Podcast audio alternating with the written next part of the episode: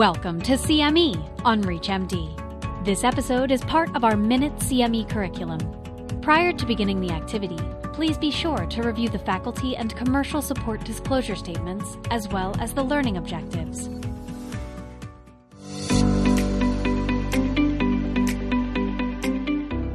Hello, I'm Doctor Shilpa Gupta, a genitourinary medical oncologist at the Cleveland Clinic Toxic Cancer Institute, and I'll talk about how to manage Sacituzumab govitecan or S G related adverse effects. Let's start with a case presentation. seventy-two-year-old man with metastatic urothelial cancer scheduled to receive his first dose of S G. What pre-medications are recommended to prevent toxicity? Medications to prevent infusion reactions and medications to prevent chemotherapy-induced nausea and vomiting. In this case, both of these are very important as pre-medications because the S G-related, infusion-related reactions can be quite bothersome. The pre-medication recommendations are usually per institution guidelines, specifically Tylenol, diphenhydramine, famotidine, and dexamethasone. For the first infusion, it should be given over three hours, and subsequent infusions can be administered over one to two hours if prior infusions were tolerated. Notably, it is important to observe patients during the infusion and for at least thirty minutes after infusions for any signs or symptoms of infusion-related reactions. The chemotherapy-induced nausea and vomiting, the guidelines should be used for sacituzumab govitecan because it's a moderately emetogenic drug.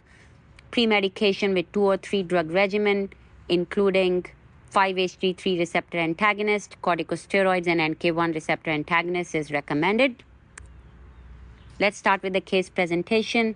A seventy-two-year-old man on S G develops neutropenic fever with A N C of one thousand and colitis on day seven of cycle one, requiring hospital admission.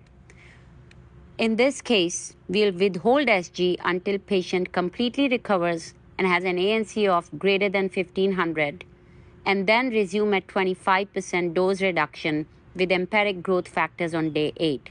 In addition, it is recommended to check for U G T one A one.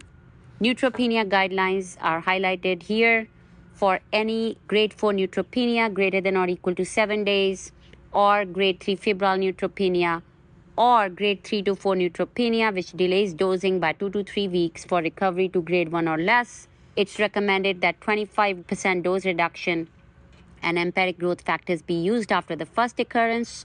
After the second occurrence, reduce the dose by fifty percent, and if this happens the third time, permanently discontinue treatment. In addition, if at the time of scheduled treatment, grade three to four neutropenia, which delays dosing beyond three weeks for recovery to grade one or less, one should discontinue treatment because this can be life-threatening and fatalities have been observed. As far as concomitant medications, inhibitors of U G T one A one can increase the incidence of adverse reactions due to potential increase in systemic exposure to S N thirty-eight. And we should try to run a checklist with the pharmacist, avoid administering these inhibitors with S G. It's very important to advise patients of the risk of neutropenia and to seek immediate care for chills or other signs of infection. Advise them about the risk of diarrhea and to seek care if they experience diarrhea for the first time during treatment, G I bleeding, lightheadedness, nausea, or vomiting.